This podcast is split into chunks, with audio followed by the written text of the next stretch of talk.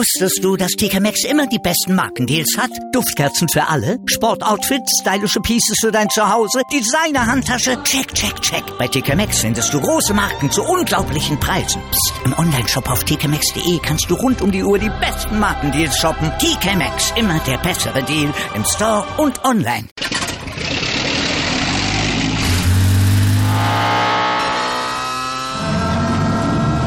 Von 0 auf 100. Aral feiert 100 Jahre mit über 100.000 Gewinnen. Zum Beispiel ein Jahr frei tanken. Jetzt ein Dankeschön, rubbellos zu jedem Einkauf. Alle Infos auf aral.de. Aral, alles super. Die Sportshow mit Malte Asmus. Alles rund um den Sporttag auf meinsportradio.de. Das war packend, das war intensiv, was gestern bei der Blindenfußball-EM in den Halbfinals abgegangen ist. Zwei Halbfinals, beide über das 6-Meter-Schießen entschieden worden. Spannung pur in Berlin und Spannung pur auch bei unserem Kommentator, bei Felix Amrein, den ich hier begrüße. Hallo Felix. Hallo Malte. Felix, bevor wir zu den Spielen kommen, noch mal kurz auf dem Sender auch herzlichen Glückwunsch zum Geburtstag. Vielen Dank.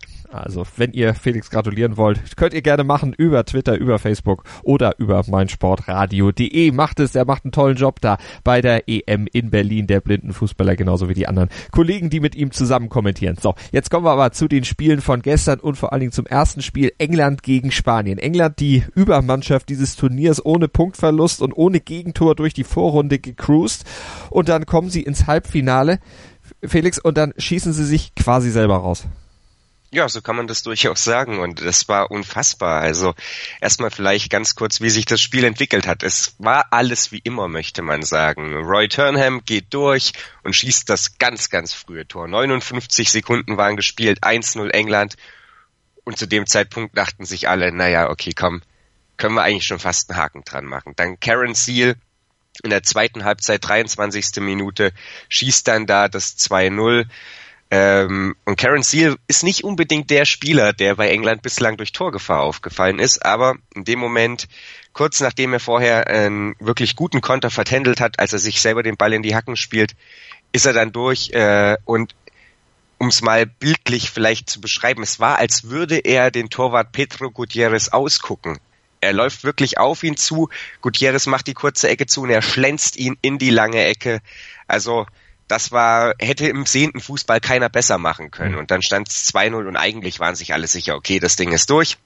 Obwohl die Spanier sich bis zu dem Zeitpunkt wirklich ebenbürtig da präsentiert haben und ja, durchaus gut dagegen gehalten haben. Das war jetzt nicht so zu erwarten vor dem Spiel, aber sie haben es getan. Und dann ja, stand es auf einmal dann halt 2-0 kurz nach Beginn der zweiten Halbzeit und ja, keiner rechnet damit, dass Spanien noch was reißen kann. Dann kommt Adolfo Acosta in der 34. Minute und schießt durch einen Freistoß das äh, 2 zu 1 oder 1 zu 2 aus Sicht der Spanier.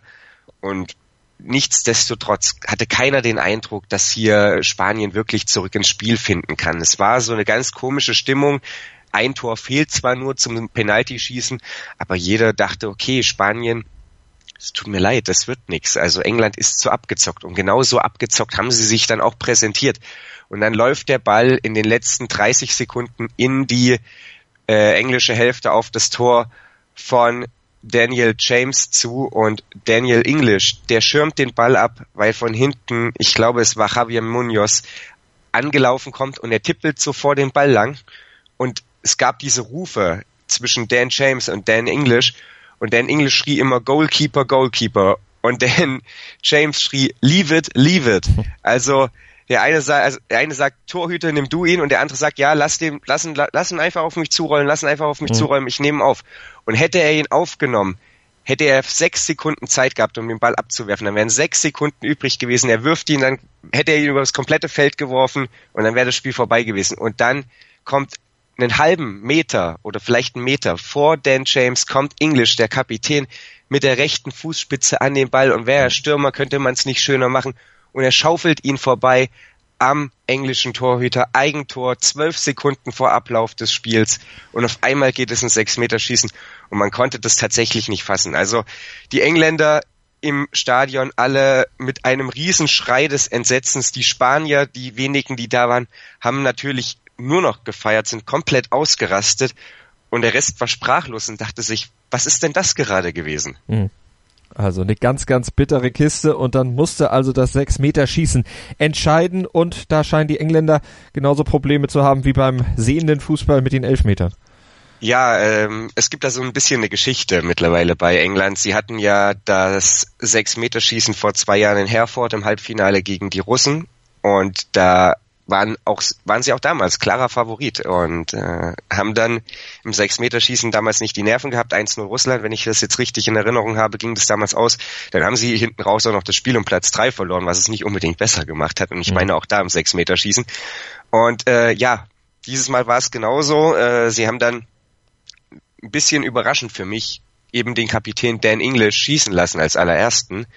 Und der jubelt das Ding da über den Kasten. Ähm, ja, auch ganz seltsame Situation, weil Adam Bandel, der, äh, der Hintertorguide, der Engländer dem Pfosten nicht abklopft. Und das ist eigentlich was, das wird fast immer gemacht. Wenigstens ein Pfosten wird abgeklopft, wurde nicht getan, denn English jagt das Ding irgendwo Richtung ja, Abenddämmerung in Berlin. Die Spanier legten dann vor, konnten den ersten verwandeln. Dann war es eben wieder England an der Reihe. Da war dann ähm, Brandon Coleman derjenige, der zunächst erstmal ausgleichen konnte. Soweit, so gut. Und dann sind es die Spanier wieder, die treffen zum 2 zu 1 durch El Hadawi, durch den Kapitän. Und dann gab es eben die letzte Situation Karen Seal und der hatte eben schon vor zwei Jahren ähm, mal den sechs Meter verschossen, war damals dann in Tränen aufgelöst am Platz und es war wieder genauso, er schießt, Petro Gutierrez ist da, hält den Ball und ja, sorgt damit letzten Endes dann für den Halbfinal oder für den nicht für den Halbfinaleinzug, sondern für den Halbfinalgewinn, mhm. für den Finaleinzug der Spanier und damit steht fest, dass Spanien auch bei der elften Europameisterschaft im Blindenfußball eine Medaille gewinnen wird. Sie sind nie ohne Edelmetall nach Hause gefahren und so wird es auch dieses Mal werden. Und ja, ganz, ganz seltsame Geschichte in diesem Halbfinale. England, die ja, Mannschaft, die von der alle ausgegangen sind, dass sie im Finale spielen wird und dass sie am Ende eben auch wahrscheinlich den Titel gewinnen und dann hauen sie sich da selber aus dem Rennen.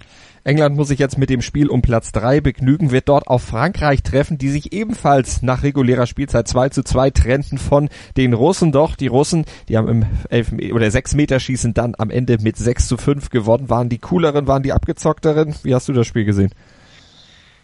Ja, also die nächste Geschichte, die ganz, ganz seltsam war. Ähm, man dachte so ein bisschen nach dem ersten Halbfinale, was soll da jetzt noch Verrücktes kommen? Also das, das kann ja keiner mehr toppen. Und dann fangen Russland und Frankreich an, die ganze Sache dermaßen auf den Kopf zu stellen, dass man das irgendwie beinahe nicht mehr glauben konnte.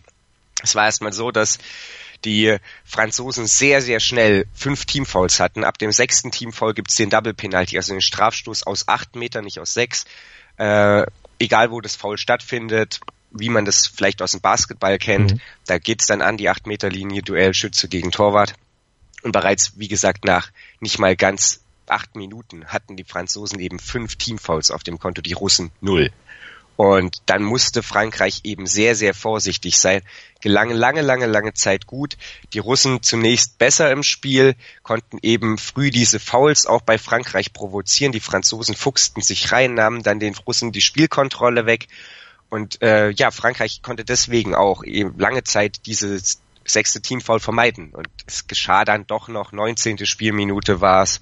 Und dann trat der Kapitän an, Loktinov gegen Royer, war dann das Duell und Loktinov, der jagt ihn dann ganz, ganz entschlossen letzten Endes in die Maschen 1-0 Russland. Und die Franzosen, die ja, steckten nicht auf, konnten noch aus dem Spiel heraus vor der Halbzeit dann den Ausgleich machen. Martin Baron, Kapitän der Franzosen, machte dann da das 1 zu 1, da sah die russische Abwehr nicht gut aus. Und als wäre das Ganze noch nicht abgefahren genug, dann die Franzosen direkt nach Wiederanpfiff durch Hakim Aretzky das Spiel gedreht, 2 zu 1 Frankreich.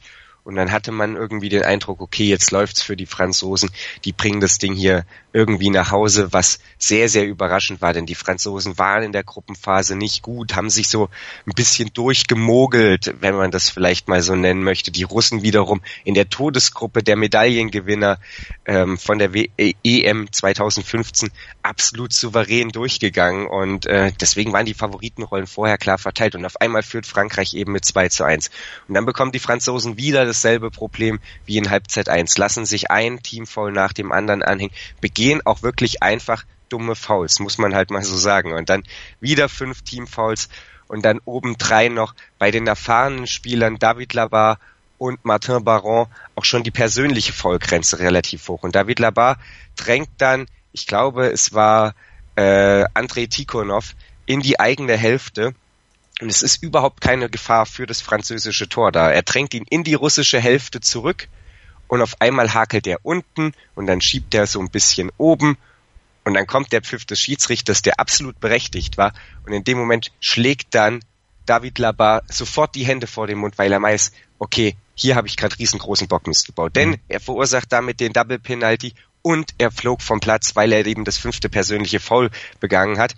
Das war 33. Spielminute, dann wieder Loktinov gegen Royer, dieses Mal dann Royer Sieger und es waren halt immer noch beinahe ja sieben Minuten oder es war noch über sieben Minuten zu spielen und es war klar, das wird nicht bei dem einen acht Meter bleiben für Russland. Und so kam es dann eben auch 37. Spielminute. Da war es dann Martin Baron äh, beim ersten ja, Ausfaulen von Labar, da konnten die Franzosen noch auffüllen. Beim zweiten Ausfallen von Baron konnten sie nicht mehr ausfüllen, weil sie keine Spieler mehr auf der Bank hatten. Gael Rivière, der hatte sich verletzt im Spiel, der hatte ganz, ganz schlimm, ja, da ist ganz schlimm das Fußgelenk umgeknickt. Bei äh, Ivan Wuanji, der konnte ja sowieso nicht mehr mitwirken, der ist ja mit Kreuzbandriss schon seit zwei Spielen raus. Und deswegen konnten sie nicht mehr auffüllen, mussten dann das Spiel zu dritt zu Ende bringen, nachdem eben auch der Kapitän sich da zu einem ganz doofen Foul, muss man auch einfach so sagen, hinreißen ließ. Mhm. Aber Egorov hat dann die Chance vergeben. Eine Minute später wieder Egorov, wieder gegen Royer logischerweise. Und dann war der Ball drin, 2 zu 2, 38. Minute. Und in der Folge hatten die Russen sogar noch die Möglichkeit, auf Sieg zu stellen, aber Egorov scheiterte dann wieder an ja, nicht an Royer, sondern letzten Endes an sich selbst. Er schob ihn dann unten links vorbei und dann war das Spiel vorbei und es ging auch da wieder ins Sechsmeterschießen. Und da hatten am Ende dann die Russen die ja besseren Nerven oder woran würdest du es festmachen dann im, im Sechsmeterschießen? Ja, es war ein ganz anderes Sechsmeterschießen als äh, zwischen England und Spanien, denn die ersten drei Schützen auf beiden Seiten trafen und es konnten ja dann auch nur drei Schützen schießen, dann musste es von vorne losgehen, weil die Franzosen ja wie gesagt nur noch drei Leute auf dem Platz hatten. Mhm. Und ähm, das waren jetzt nicht unbedingt so diejenigen, wo man im Vorhinein gesagt hätte, okay, die sind hier super sicher, die sind super abgezockt von der Linie. Haki Marecki, der hatte bereits am Vortag äh, ja vom Punkt seine Kaltschnäuzigkeit bewiesen. Der fing dann auch an, traf zum 1 zu 0. Alexei Loktinov auf der anderen Seite traf dann ebenfalls zum 1-1 und dann war gezwungenermaßen Jérôme Penison und der ist jetzt nicht durch Torgefahr oder durch irgendwas aufgefallen bislang, derjenige, der da schießen musste. Und der macht das ganz, ganz cool, jagt den über die Schulter letzten Endes von Andrei Tikon, äh, nicht von Andrei Tikhonov, von Alexei Loktinov, von Anton Jakovlev, jetzt habe ich Entschuldigung, so viele Namen mittlerweile, da kommt man auch mal durcheinander, ähm, jagt er den in die Maschen und äh, ja, Frankreich wieder mit Vorteil, dann Dennis Egorov, auch souverän letzten Endes. Und dann äh, war es auch noch der dritte Schütze der Franzosen, der da erfolgreich war, Fabrice Morgado. Und auch bei den Russen gab es dann letzten Endes keine Zweifel, da war es Evgeny Shelaev und auch der dann ganz, ganz cool. Und dann ging es also quasi in den zweiten Durchlauf, ab dem Zeitpunkt dann einer gegen einen immer und dann verschießt der erste Franzose, dann verschießt der erste Russe und so zog sich das dann durch. Dann durften alle drei wieder schießen. Jeder hatte verschossen oder eben direkt auf den Torwart. Leichte oder kleinere Paraden waren dann auch dabei, aber halt die Torhüter in dem Moment nicht richtig gefordert. Wir gingen dann in den dritten Durchlauf und dann waren die Nerven mittlerweile offensichtlich sehr, sehr flatterig. Haki Marecki wieder direkt auf den Torwart und dann Russland durch eben Kapitän Alexei Loktinov. Und dann schießt er und schießt wieder direkt auf den Torwart und alle dachten sich, naja, mal gucken, wie lange wir dieses Spielchen hier noch spielen. Und in dem Moment dann muss man es leider so sagen, wurden die Schiedsrichter zu den Hauptdarstellern oder beziehungsweise eben der Schiedsrichter, der da die Linie äh, ja kontrollierte. Und in dieser Partie an und für sich Schiedsrichter alle beide überragende Leistung und dann entscheidet er, dass der Torwart nicht auf der Linie steht und dieser sechs Meter wiederholt werden muss. Mhm. Und wir haben das dann gestern lang und breit diskutiert, versucht anhand der Bilder nochmal auszuwerten wenn er nicht auf der Linie steht, dann tut er das von vornherein nicht und dann ist es eigentlich schon fast genauso schlimm, das zurückzupfeifen, wie äh, wenn er tatsächlich auf der Linie gestanden hätte.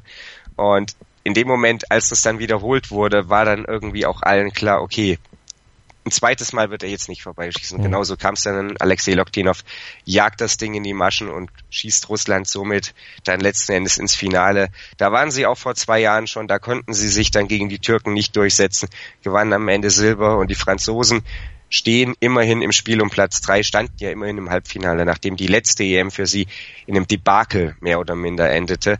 Aber ja, unrühmliches Ende dann durch die Schiedsrichterentscheidung äh, hätte wahrscheinlich, ja, wird er auch nicht gut geschlafen haben, muss man sozusagen.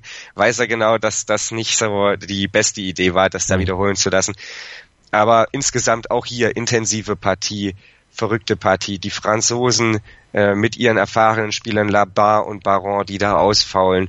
Und ja, jetzt sind sie letzten Endes halt im Spiel um Platz drei. Sie sind für die WM qualifiziert, mhm. insofern nichts passiert. Und die Russen haben eben wieder die Chance, Gold zu gewinnen, nachdem sie da ja vor zwei Jahren letzten Endes dann nur Zweiter Und das Ganze am Samstag dann um 17 Uhr das Spiel um Platz 3 England gegen Frankreich, um 19.30 Uhr Spanien gegen Russland. Das große Finale hier live auf meinsportradio.de. Aber heute geht's ja auch noch um was, nämlich um die Platzierungsspiele. Ab 13.30 Uhr gibt's das Spiel um Platz 9 Rumänien gegen Georgien, um 17 Uhr das Spiel um Platz 7 Italien gegen Belgien und um 19.30 Uhr geht's zwischen Deutschland und Türkei zur Sache. Da geht's um Platz 5 und damit auch um einen Platz bei der nächsten Weltmeisterschaft. Also Daumen drücken für die deutsche Mannschaft. 19.30 Uhr live auf meinsportradio.de. Deutschland gegen die Türkei. Vielen Dank an Felix meinsportradio.de bringt dich ganz nah an den Ring.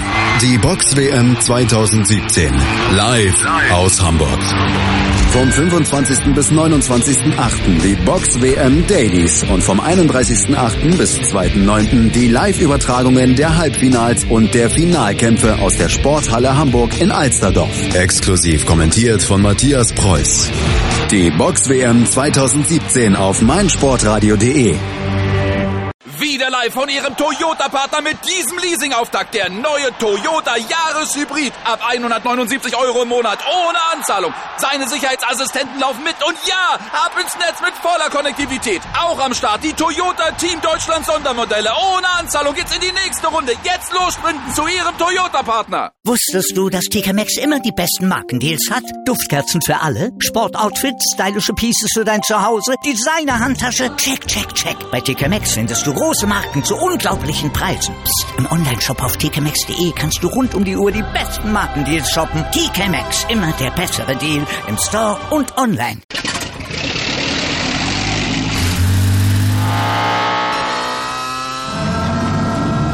Von 0 auf 100. Aral feiert 100 Jahre mit über 100.000 Gewinnen. Zum Beispiel ein Jahr frei tanken. Jetzt ein Dankeschön, rubbellos zu jedem Einkauf. Alle Infos auf aral.de. Aral, alles super.